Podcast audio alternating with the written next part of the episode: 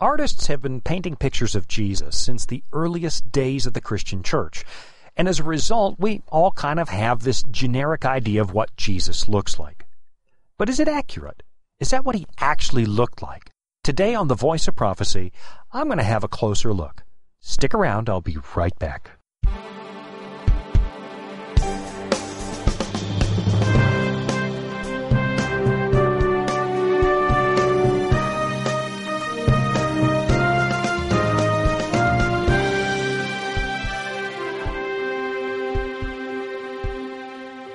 Well, welcome back to another edition of The Voice of Prophecy, which is one of the longest running broadcasts in broadcast history. My name is Shawn Boonstra, and because we are the voice of prophecy, well, we've been spending quite a bit of time lately going through the book of Revelation. Now, of course, that's not all we study on the voice of prophecy, but in recent weeks, if you've been following along, you've probably noticed that we're going through the last book of the Bible very carefully.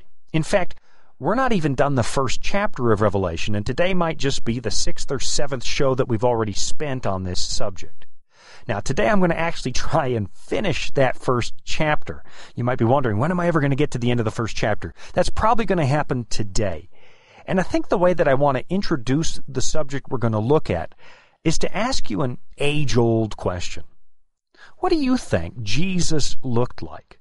Now, if you're a believer in the Shroud of Turin, you probably already know what Jesus looked like. I mean, he looks like the image on the shroud, right? But honestly, there, there's enough doubt about that particular artifact that you can't really say for sure that's Jesus. Nobody actually knows that. So I want to start from scratch and ask the question what does Jesus look like? I mean, I think one of the most frustrating things about the New Testament is the way that it never actually gives us a physical description. Nobody says, ooh, here's what Jesus looked like. I mean, they tell us what he did, they tell us what he said, but they never get around to saying what he looked like. Now, of course, back in the book of Isaiah, when the prophet predicts the coming Messiah, he actually says Jesus wouldn't be particularly good looking. He says there's nothing about his physical appearance that would make everybody's head turn when he walks into the room. It's in Isaiah 53. He says, He has no form or comeliness. And when we see him, there is no beauty that we should desire him. In other words, Jesus was probably pretty average. He was a lot like most of us. There was nothing about his physical appearance that would have automatically made him successful or popular. But you know, that's actually all we've got. Jesus was average. Now, of course, that, that hasn't stopped some people from claiming that they've actually seen him in a dream or vision. All you have to do is cruise the internet for a few hours and you will find lots of physical descriptions. Here's one that I found on a website where a woman says that Jesus appeared to her when she was a little girl in 1983. Listen to this. This is what she writes. I fell asleep and then I heard something so I opened my eyes. And when I did, I saw an image so bright that I could hardly look at it. I could tell it was a man's image, but there was no flesh. He was glowing and he was perfect. Now, that's the end of the quote, and that's pretty much the whole account. So, did this girl actually see Jesus? Would that be a good description of God's Son? Well, I want to suggest that it, it can't be. I mean, I guess Jesus could choose to appear any way he wants, but that description doesn't match the Bible. It doesn't actually make biblical sense. I mean, the Bible is very clear that when Jesus rose from the dead, he did it with a human body. He actually encouraged the disciples to touch him. According to Luke, he, he ate a piece of honeycomb and some broiled fish. And you'll notice in that story, this food doesn't drop through him to the floor. Jesus said, Look, handle me and see, for a spirit does not have flesh and bones as you see I have. Jesus rose from the dead as a real flesh and blood human being. And that's the way he went back to heaven. And it's the way he's coming again. You'll notice that the Bible teaches that the Son of Man is coming again. The Son of Man. And that's because the second person of the Godhead has chosen to physically identify with the human race forever. I mean, he's fully God, but at the same time, he's forever fully human. So I'm not sure what this woman actually saw back in 1983, but the fact that the man she saw had no flesh tells me there's something wrong. I have no doubt Jesus is perfect, and I have no doubt, given the description of God's glory in the Bible, that he might have actually been glowing. but no flesh? I don't buy that. You know, I found this other website where Jesus shows up with gray hair. And again, maybe that's possible. But given the fact that Jesus rose from the dead with a perfected human body, one that is no longer subject to the ravages of death, well, I kind of have my doubts that his hair is turning gray while he's up in heaven. I mean, is it possible? Well, I guess so, I'll admit. I might be surprised when I see Jesus, but I still have to say, I kind of doubt it. So, what does Jesus look like? Well, the truth is, we don't really know. I honestly don't blame people for wanting to see Jesus because, well, I, I want to see him too. I dream of the day when he finally breaks open the sky and comes back with all the angels of heaven. I dream about walking along the river of life and having a real conversation with him. Some days, I want to see him so badly it actually hurts. So, do I blame people for wanting to see him? Well, no, because I want to see him too. But, but let's suppose for a moment that Jesus actually painted a picture of himself that he actually gives us a self portrait, a self description. What would that look like? Well, the truth is that while the Gospels are short on physical descriptions, the book of Revelation actually gives us one. And it's highly symbolic, but it teaches us far more about Jesus than any painting or photo could ever accomplish. So I want to look at it in Revelation chapter 1. Now, by way of background, John has already heard the voice of Jesus, and now he gets to see him. So here we go now, Revelation chapter 1 and verse 12. Here, here's what John says Then I turned to see the voice that spoke with me. And having turned, I saw seven, now there's the number of perfection, seven golden lampstands. And in the midst of the seven lampstands, one like the Son of Man. He's God in human flesh, clothed with a garment down to his feet, and girded about the chest with a golden band. His head and his hair were white like wool, as white as snow. So it's not actually gray, it's white, but I, I guess I'll give the website the benefit of that doubt.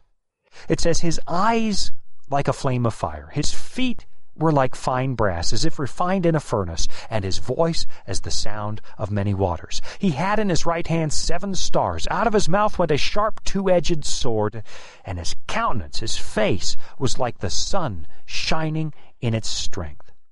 Now, of course, that's a symbolic picture of Jesus. He might have actually looked that way the day that John saw him, but every element of that description tells us something very important about who Jesus is. And right after I take a little break, I'll start to show you how those symbols paint an accurate picture of Christ. I'll be right back.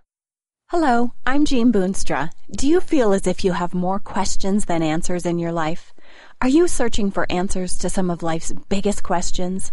Well, the Discover Bible Guides can help you find the answers you're looking for.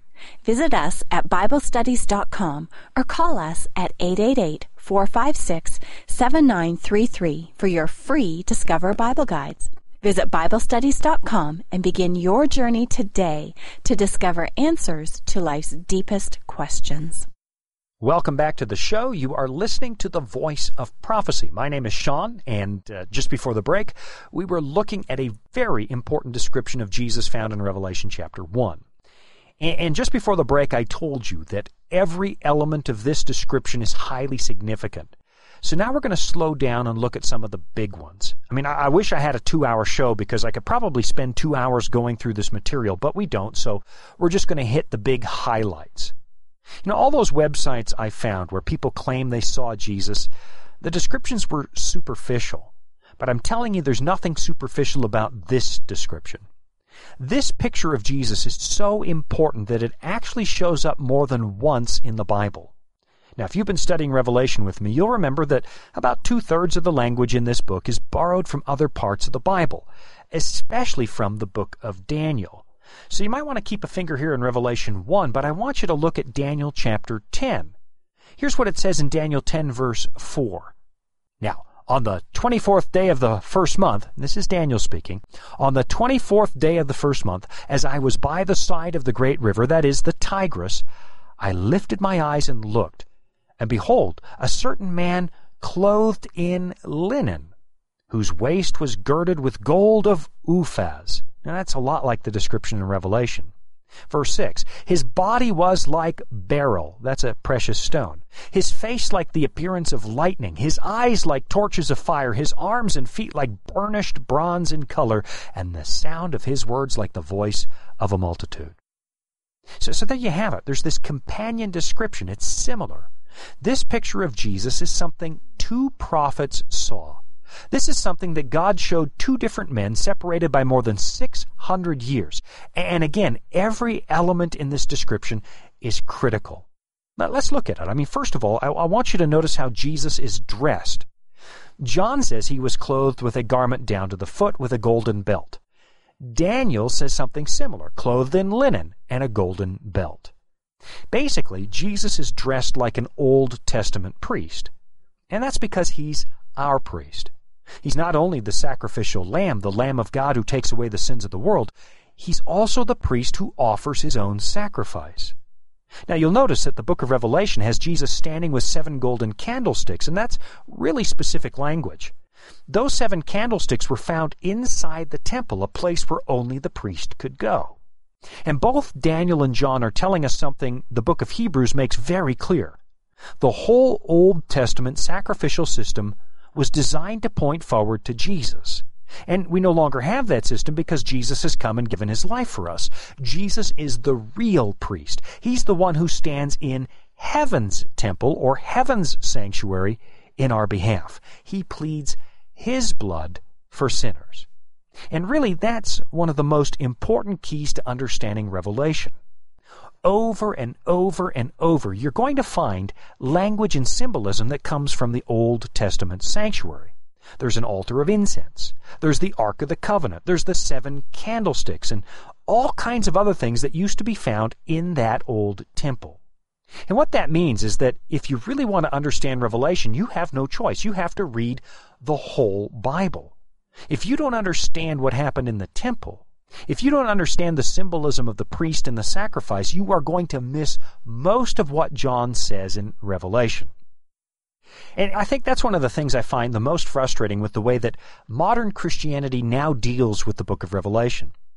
Instead of using the Bible to explain what John is saying, instead of allowing the Bible to explain itself, we go running from one sensational modern news headline to the next.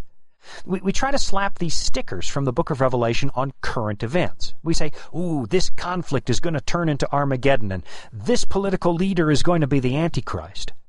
But that's really an irresponsible way to study this book. The language of Revelation is the language of the Bible. It's not the language of CNN or BBC. It's the language of Scripture. And in particular, it's the language of the sanctuary.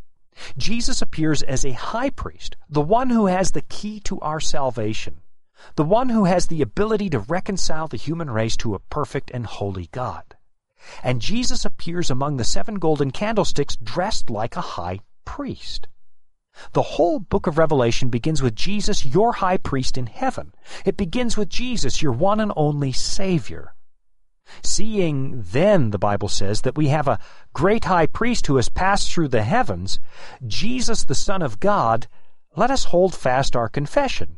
For we do not have a high priest who cannot sympathize with our weaknesses, but was in all points tempted as we are, yet without sin.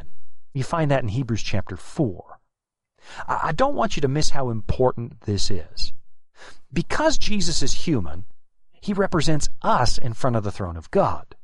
And because Jesus is God, he also represents God to you. He is the mediator who stands between a lost sinful race and a perfect holy God. It's kind of like having a translator who speaks two languages. He bridges the gap. He makes it possible for you, I mean, if you can believe this, you, just the way you are right now, to stand with boldness in front of the throne of God.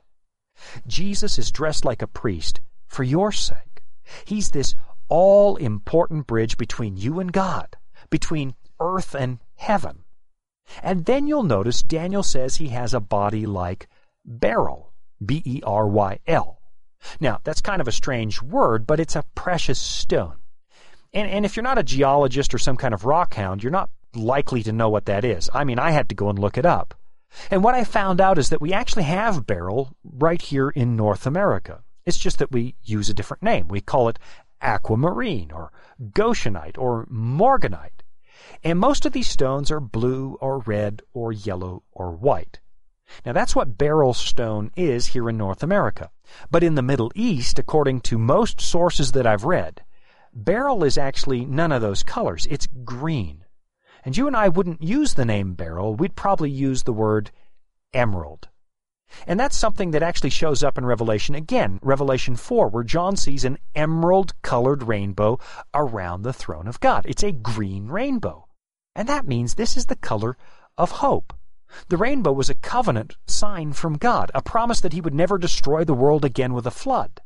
And the coat that Joseph wore was rainbow colored. It's a sign of God's favor, a sign of hope for the future. It's a sign of God's covenant with us.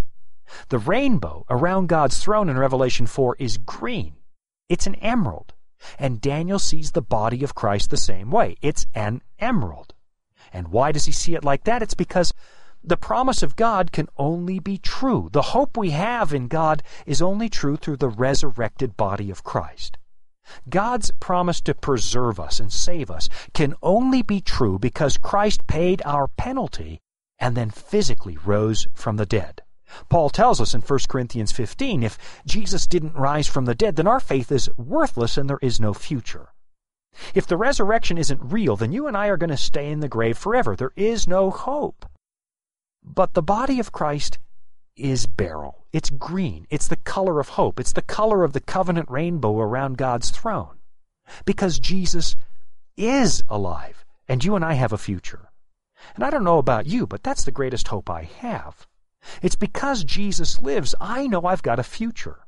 I know that all these people I've had to say goodbye to over the years, all these funerals I've had to go to, I am going to see them again. And all those relatives who went to the grave knowing that I was a lost man, the ones who never saw me come to Christ, I'm actually banking on the resurrected body of Christ to give me an opportunity to see those people again. I'm banking on God's promise to reunite me with those people so they can see that God pulled me out of the fire. You know, I actually cheated some people. They never actually knew me as a Christian. They wouldn't have dreamed that I'd actually end up in the ministry. So, so I don't know about you, but I'm looking forward to this. I'm banking on the second coming. I'm banking on the resurrection of the dead so that someday, in the far reaches of eternity, God can take everything I've done wrong and make it completely right. The body of Jesus is green. It's a beryl stone. It's the color of hope. It, it's all the hope we have in the resurrected body of Christ. And then his face. The Bible says his face looks like lightning. And right after I take a very short break, I'll show you why it says that. Hello, I'm Jean Boonstra. Do you feel as if you have more questions than answers in your life? Like, where is God when people suffer? Or can I find real happiness? And is there any hope for our chaotic world? Are you searching for answers to these and other of life's biggest questions? Well, the Discover Bible Guides will help you find the answers that you're looking for. Visit us at BibleStudies.com or give us a call at 888 456 7933 for your free Discover Bible Guides. You can choose to study in the format that's most convenient for you. You may either do the lessons completely online or have them mailed right to your home. Both options are completely free of charge. Visit BibleStudies.com and begin your journey today to discover answers to life's deepest questions. Okay, we are back. This is the Voice of Prophecy. My name is Shawn Boonstra, and today I'm looking at the description of Jesus you find in Revelation 1 and Daniel chapter 10. And, and just before the break, we noticed that Daniel compares the face of Jesus to lightning. And that's because Jesus actually reflects the glory of God. The Bible says in Colossians 2 verse 9, For in him, that's Jesus, dwells all the fullness of the Godhead bodily. Jesus said, if, if you have seen me, you have seen the Father. Maybe you remember a story, I've told it many times on this program, a story from the Old Testament where Moses says, Hey, God, can I see your glory? And God essentially has to refuse the request because a sinner would be destroyed by the full display of God's brilliant glory. But what God does do is reveal his name, his character to Moses. And then when Moses comes down off the mountain, his face is so bright, it is so brilliant, that the children of Israel actually had to say, Moses, we can't take this. Would you please put on a veil, cover up your face? Now, if you go back and read that story carefully, and you find it in Exodus 33 and Exodus 34, if you read the story very carefully, what you're going to find is that God's real glory is His name. It's His character. That's what His real glory is. God's glory is not just some brilliant presence, it's who He is. And when Jesus was coming to the close of his earthly ministry in John chapter 17, he actually prays, Father, I have manifested your name to these disciples. In other words, he showed them what God is really like. Jesus is the fullness of the Godhead. Jesus is a living, breathing picture of the Father. All the glory of the Godhead is found in Jesus. And if you look at Jesus, you are looking at God. So when you go through Scripture and look for other examples of a brilliant face or a face like lightning, Moses comes to mind, and there are other places you can find this in the Bible. I'd encourage you to look up lightning in the Bible. But it's the presence of God, it's the glory of God, and it's shown in the face of Jesus. Jesus is God in human flesh. Jesus is the best representation we've got. If you want to know what God is like, you look at him. So Jesus' face is like lightning. And then the Bible says Jesus' eyes are like burning torches of fire. Why? Well, the Bible says that the eyes of the Lord run to and fro throughout the whole earth, and that's in 2 Chronicles 16. In other words, God doesn't miss anything. When Jesus looks at our world, he doesn't just see it. He actually illuminates it. He casts light on the situation. I mean, he sees the world the way we see it. But then he looks at it further and he illuminates it for us and shows us what's going on. He gives us the situation as it really is from his perspective. He throws light on our world. You see, the fact is, you just can't hide from God. You can't pretend. You can't put on an act and fool God. You can't convince him that you're something you're not. Now, that might work with your family. It might work with your coworkers. It, it might even work at church. But you can't do that with God because He sees you like you actually are. His eyes are burning torches. He illuminates what He sees.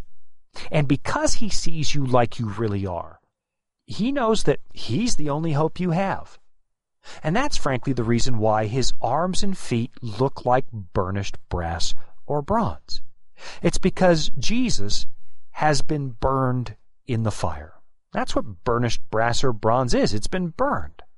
Jesus has been burned in the fire. He's been punished in your place. I mean, just think about brass for a moment. How do you make brass? Well, you need fire to create it. And you also need two different metals. Brass is an alloy of two different substances.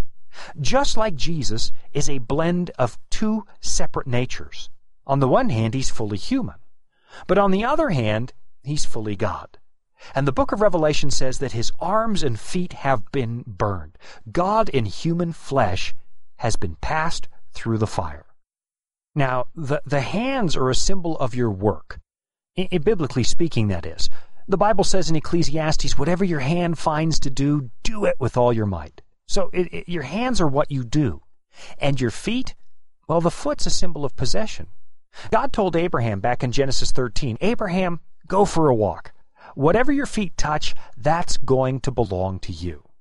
And one day, the book of Zechariah tells us, the feet of Jesus are going to touch this planet one more time. And on that day, this place will be His. He's going to own it all. It's going to be His kingdom because He won it back as God in human flesh. He won it back by going to the cross, by allowing Himself to be burned by our sins.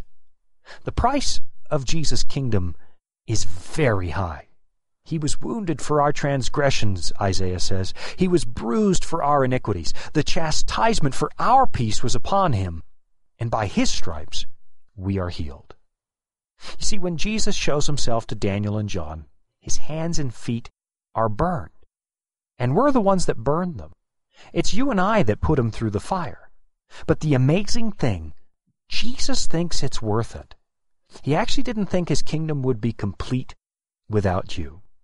So John tells us that Jesus speaks with the voice of many waters. Daniel says he speaks with the voice of a multitude. And those are similar expressions because according to Revelation 17, water symbolizes a multitude.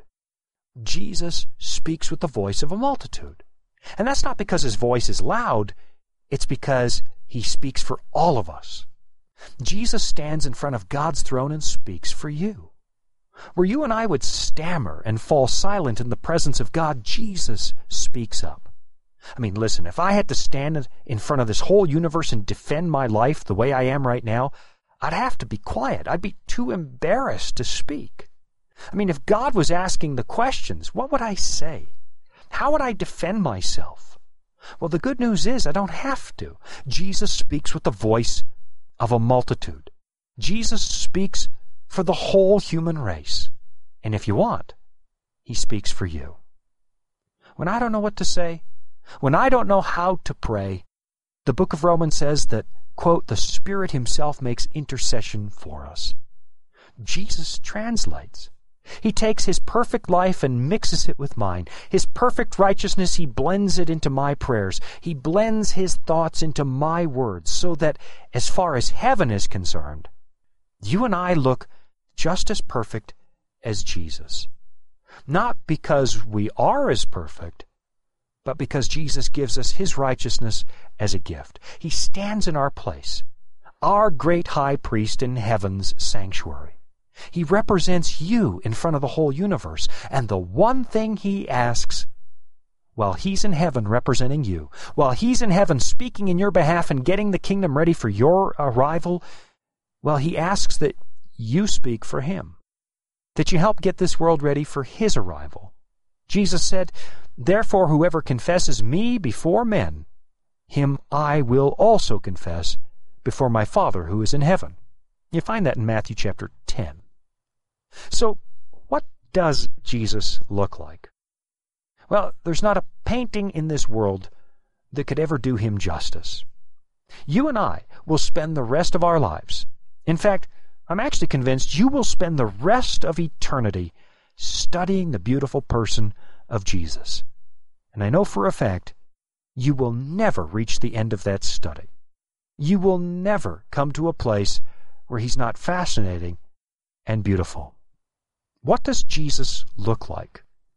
Well, he looks like God in human flesh. I'm Shawn Boonstra, and this has been The Voice of Prophecy. Hello, I'm Jean Boonstra. Are you searching for answers to life's toughest questions? Like, where is God when we suffer? Can I find real happiness? Or is there any hope for our chaotic world? Are you searching for answers to these and other of life's most challenging questions? Well, the Discover Bible Guides will help you find the answers that you're looking for. Visit us at BibleStudies.com or give us a call at 888 456 7933 for your free Discover Bible Guides. Study online on our secure website or have the free guides mailed right to your home. There is never a cost or obligation. The Discover Bible Guides are our free gift to you. Find answers in guides like Does My Life Really Matter to God? and A Second Chance at Life. You'll find answers to the things that matter the most to you in each of the 26 Discover Bible Guides. Visit BibleStudies.com and begin your journey today to discover answers to life's deepest questions.